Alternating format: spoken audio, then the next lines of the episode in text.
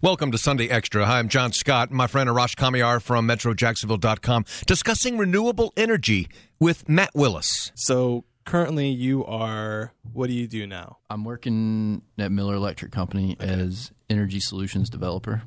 So we deal in energy efficiency solutions. Okay. So just kind of turnkey operations for uh, networks, data centers, everything from data centers on out to renewable energy build outs of solar farms and that kind of stuff. We're Which a- is we're yes. a small new group. So Which is so. When you told me that Miller Electric was getting into solar or has been in solar, how long have they been doing solar? Um, Miller built uh, the only solar farm that JEA has on the ground right now. Um, in 2010, they completed that, Okay.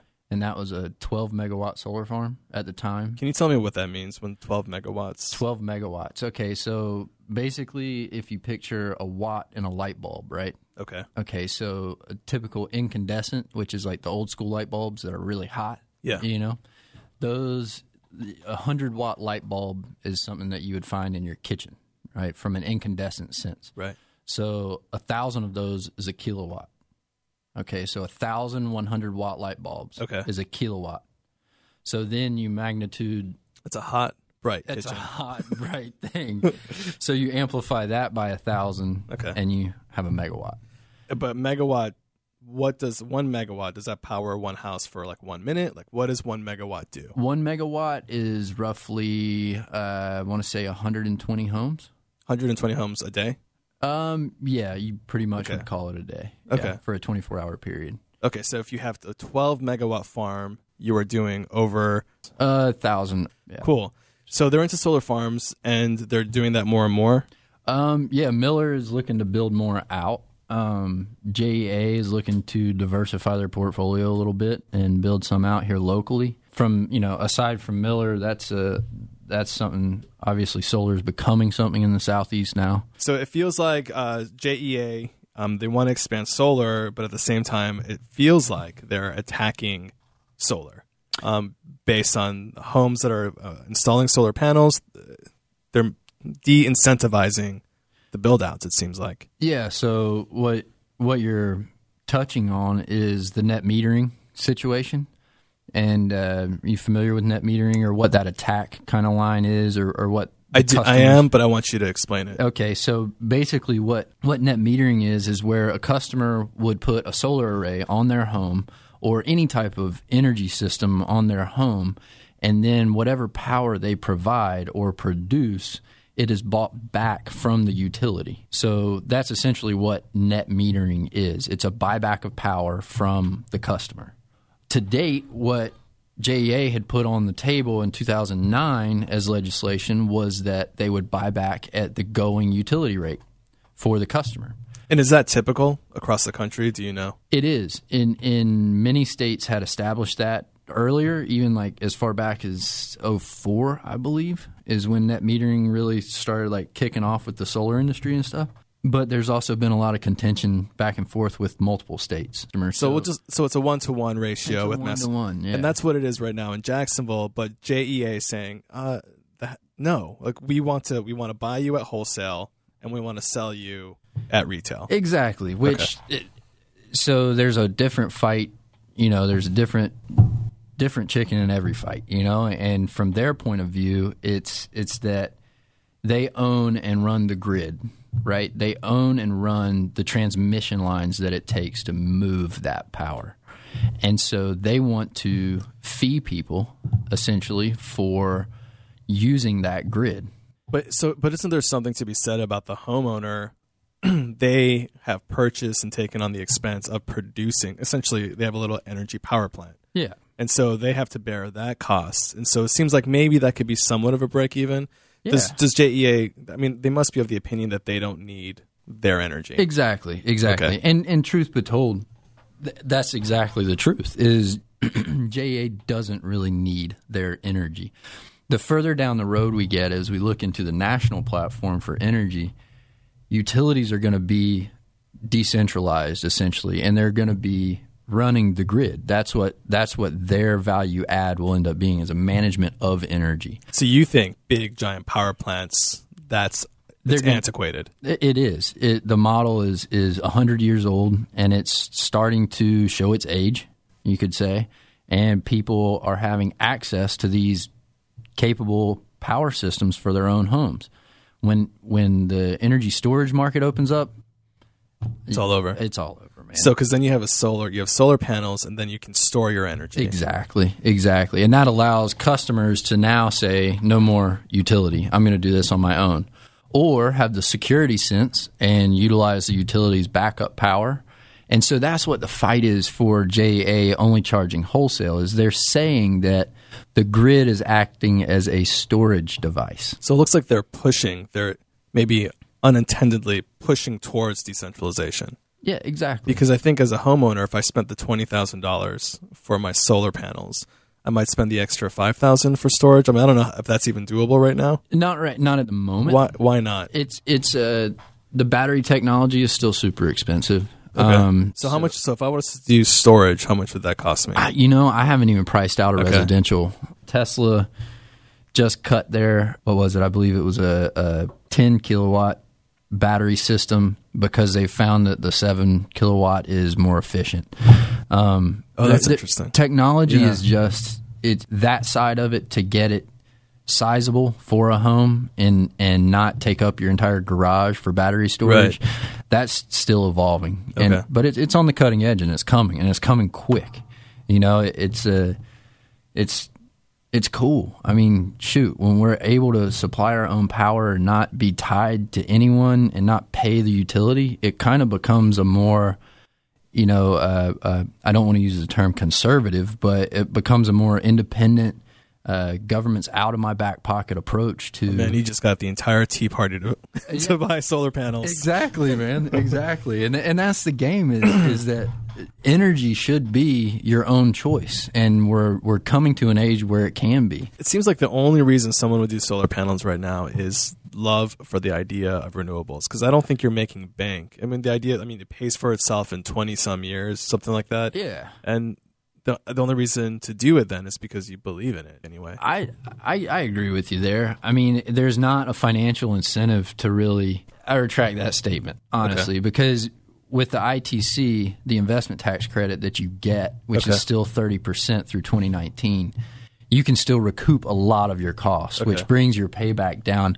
And everyone will tell you, "Oh, the payback of that solar array is you know it's ultimately going to be 15 years, and and you don't get paid back on it." But you can see the likes of a payback. Is that a federal program? Yeah. Okay. Yeah. The ITC is, and uh, that that extended for all renewables basically, um, including including for the gas lobbyists around, including CHPs and natural gas systems that are energy more energy efficient than burning heavy diesel or, or low sulfur diesel or, or the standard oils. You know. Okay. So uh, it's great. It's thirty percent back. It's it's a it does create an economic incentive for some people that feel more like what you just mentioned. Yeah, You yeah. know, I mean, Okay. It's still like you said though. It's a warm fuzzy feeling that's driving people to do it right now, and people that believe.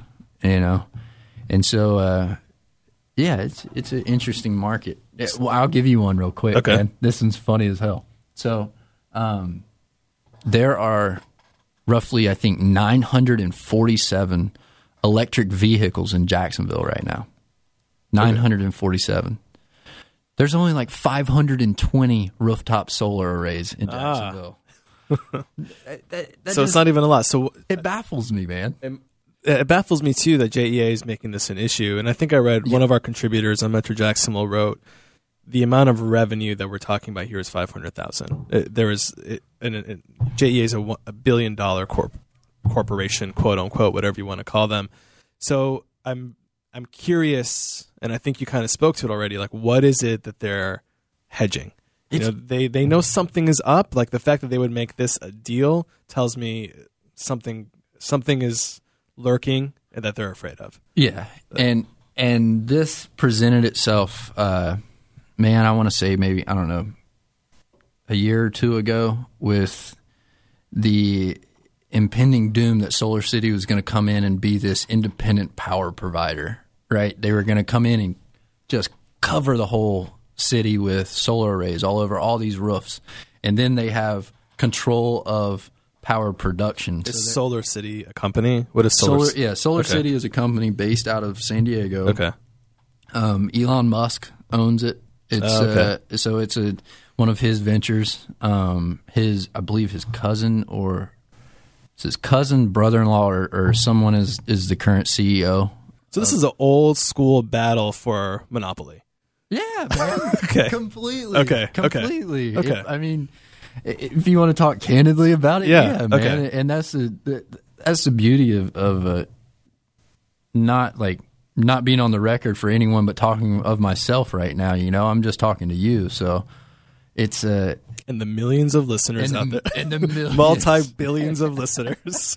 It's so Solar battle. City Solar City was supposed to come into Florida. Have they? Well, no, and, and the the the part the the part there is that we are a regulated state, so the utilities. That's how Florida keeps the the utility rates so low is because of regulation. So it you can't bring in an independent power provider and then just say, "Oh, I'm going to dump you in," and all of a sudden they're going to start producing power for everyone. So they were trying to bust that up a couple years back. And if Wait, think they Solar City Yeah. was trying to bust up the the, regulations. the industry, yeah, the Okay. solar industry was Okay. coming in as a as a whole and trying. so to, they were trying to remove the regulations that kept our prices low, which could maybe speak to why they didn't get public support. yeah, Or it, I I totally agree with you there. Okay. yeah, I mean it's it was a it's change. Right? Right. and then it's becoming free market, which then can shoot your prices through Right. the roof. You Right. know, and that's scary to that people. is very scary because I don't want to pay more for energy. Yeah, exactly. But if you have the right sources of energy, you're not going to be paying more. Let me ask you this: Okay. in in are you like energy studied guy? Is that No, I wouldn't call myself. I don't even know what that means. okay? But no. So, so for like just the lay public, right? Who? What would your take be on energy sources regionally throughout America? Let's say right now. I don't even know what your question means. What I'm saying is that what would you recommend as a layperson for if you broke up the country into small regions?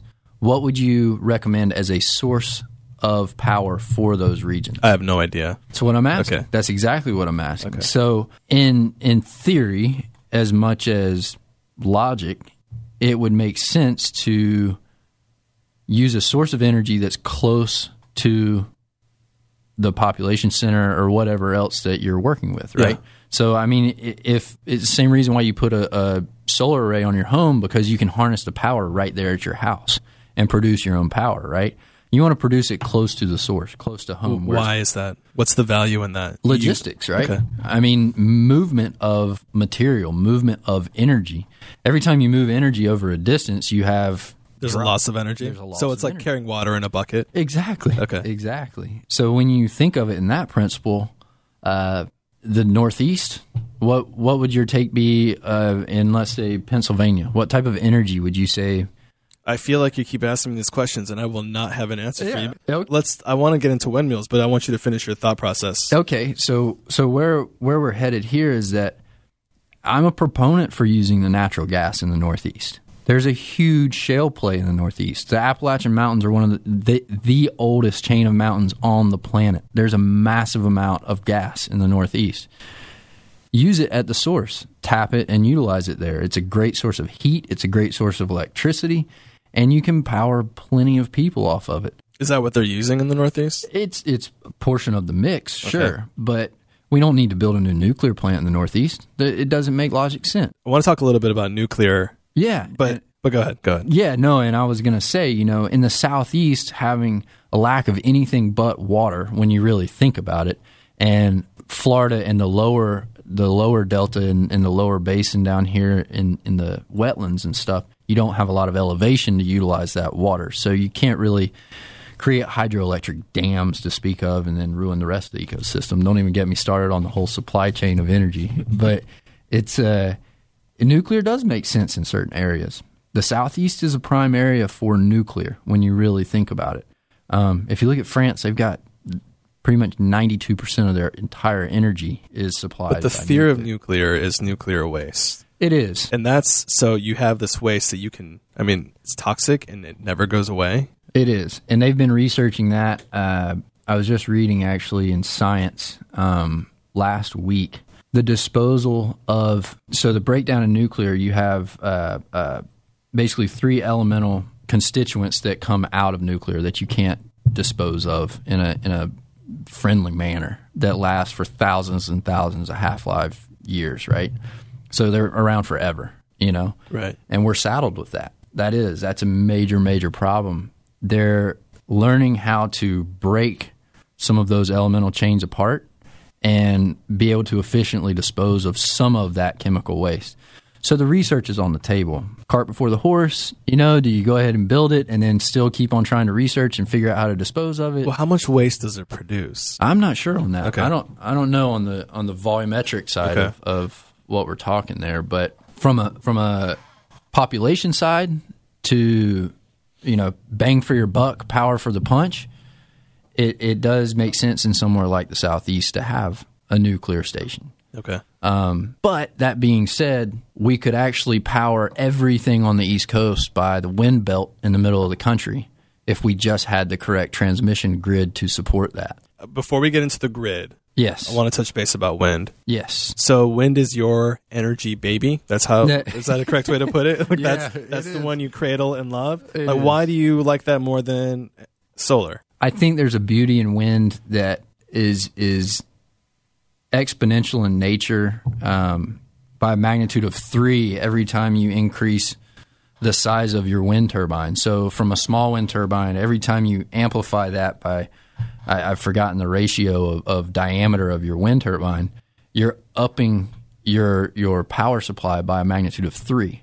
So it, it grows exponentially. That's why the turbines are getting so large because they can produce so much more power. But How many Blue Jays have to die to build one turbine? That's actually being completely taken care of, and there are of the true tree huggers that have studied and, and figured out uh, different different um, um, technological advancement mechanisms to where they can scare the birds away from the towers and or control It's, the it's just a scarecrow, isn't it? It is. It is. It's a big scare sitting right on top of the turbine, man. It's uh, it's it's something else. Um, it's something else when it comes to that because there is it, it's pushing technology to, to new limits. You know, I mean, from a wildlife perspective, you know, my wife she's a zoologist and studies animals and all that kind of stuff, and and that's that's part of the technological advancement over in that field is learning how to divert migratory patterns or just push birds away from wind towers. And when you integrate that into the, the, the network of the tower mechanism, all of a sudden the control room for the wind farm can control different pitches and change, you know, what speeds they're going at, or, or just all sorts of advancements are coming out of this. There's one uh, technology right now that reads all the birds in the area and what by shape, basically, right? By sonar and, and shape, it reads the shape of the bird, and then all of a sudden it tells you whether it's an eagle, which is really what everyone's concerned about. If I'm concerned be- about the finches. it, the, yeah, exactly. The finches, those are the little ones that get Yeah. caught up. You know, they just make little specks on the turbine. When, when it's like a gnat on the windshield. yeah, you know. yeah. But yeah, so So the windmills actually they've they're implementing the technology that reads the bird. So what does that mean? So an eagle is flying towards a windmill. Windmill goes, "Hey, that's that's an eagle. Yep. let's stop." yeah, exactly. And it Let's can gear react. down at least. Okay, So, it, but so if in a but in a farm of like dozens of windmills, you have to understand a, a wind turbine farm is acres upon acres underneath one stanchion. So what's a st- post that Okay. holds the turbine up. So you have hundreds of those out there, sure, but they're spaced so far apart Okay. that you can gear down an entire group. And Gotcha. that's what there's a microgrid network within all of those. They're all networked to one control room. So if it was up to you, would you be shifting more towards wind as a country, or would you want to see that that's a better source of energy, or you think it's a mix? I think. I think it's a mix, but yeah, I would love I would love to see us harness the available wind. It's from my climatology background, it's so the sun packs a punch. The sun when it hits the ground is a thousand watts per square meter. Right? That's that's a good source of energy to harness. But the atmosphere is always in flux. Wind is always being created. no matter where you are, there's going to be wind that's created. You have doldrums, you have the horse latitudes, you have all these other places. But in America, fortunately, we have. Uh, we witness it every week in Florida when a front passes through, right? And the Midwest witnesses it all the time as a front passes through the country. We only have one really kind of spot that doesn't get fronted, like frontal wind boundaries, and that's kind of down in the southwest around Southern California. But they get different temperature transfers because they're just a rock base and the air above and, and all the rest of that fun stuff.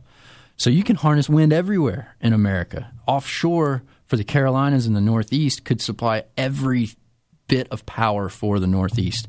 And they could actually, if you did a spine all the way down the East Coast of wind turbines, just all the way through. So why why not why wouldn't that happen?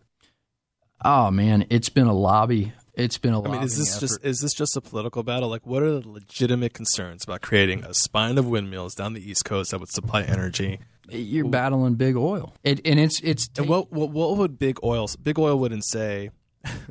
well, we want to make money. They would say windmills. These are the detriments to it. What are the cons of of having a windmill farm? they i mean they fight with everything from cost which is ludicrous in my eyes when they spend billions upon billions of dollars on individual platforms to go drill with and exploration equipment and everything else the capex on that is ridiculous and that's subsidized too by the way but just a it's a nightmare, man. I mean, it's the oil companies just fighting a progressive, not progressive, I hate using that word, but just an advancement of change to an energy source that can be harnessed. You know, I mean, it, it's not in their back pocket. It's not lining their pocketbooks. Companies like, like, uh, Deepwater and, and, and But these companies have the money to get into the industry. It's been a true fight. That's been one of the biggest battles for the industry is the equity battle. Is is finding the capital to to get these things done. A lot of these projects have been put on the table and presented and then backed and then dropped. Incentives aren't there. And then All right, so the company like Deepwater, they say why they go, we have an opportunity to make a lot of money creating a spine of windmills down the East Coast. right. Why wouldn't they do it? And you're saying it's because the subsidies that the government gives them for drilling are not the same for building windmills. Precisely, precisely, and they're not fixed. they're not. They they come and go, right? So, and that's that's where that purely political battle happens. All the I won't I won't say it in any other way, but all the believers that climate change doesn't occur or hasn't occurred, which climate and weather are two different things, by the way. But It is cold in April. We had some cold days. I mean, come on, you know. but uh, all those naysayers are uh, are very eager to say no when it comes time to to present an incentive for something like that. so if we removed all energy subsidies as a nation, oil, wind, whatever, Right. where would the energy industry go? Where would it go? That's Where a would it go? That's an awesome question. Actually, Thanks, Matt. I yeah, I, I love that. No, that that really is. That's a solid question. It's like it, it's a forecasting and foresight question when you really think about it.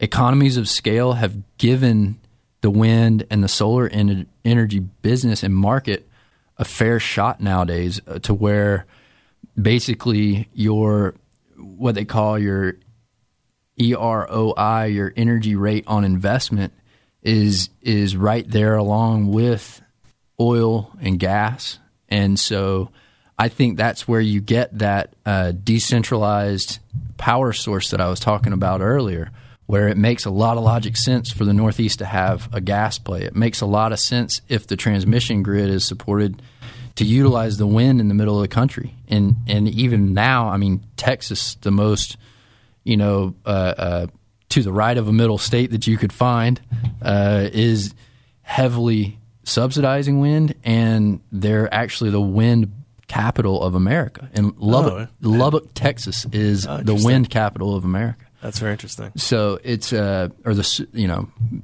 what they like to call the wind capital of America. So it's Chicago's all like, wait a second, we're the Windy City. What exactly? So I- yeah, I think you're going to find um, geothermal is going to start making another advancement again. I, I think that if you removed all of those subsidies, it would be in the greatest economic interest of the investor that was paying for the system to harness what energy source was most affordable in their area.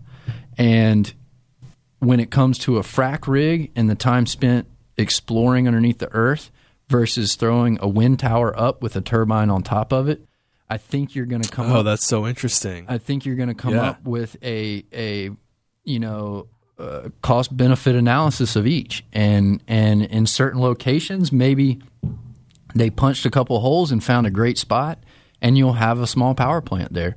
And in other locations where they didn't have rigs out to explore, it's a lot more cost effective because they can actually erect a turbine there. So it would be a case by case, you know, energy platform basis. We have that's the greatest part about it now is the amount of diversity and technology that we can harness. You know, I mean, that's the beauty of it at this point. Is uh, it's legislation that was passed, you know, in the past. I'll say it, you know, eight or ten years, and actually ten years. I, I had to say that. Uh, well, it's 2016, so 11 years now, has allowed for this to become an economies of scale approach uh, to where it makes it viable to use all these technologies and it's advanced those technologies because it's there have been subsidies that have stuck for long enough to inhibit growth within those industries. Just speaking, there was Matt Willis about renewable energy talking to our friend Arash Kamiyar from MetroJacksonville.com.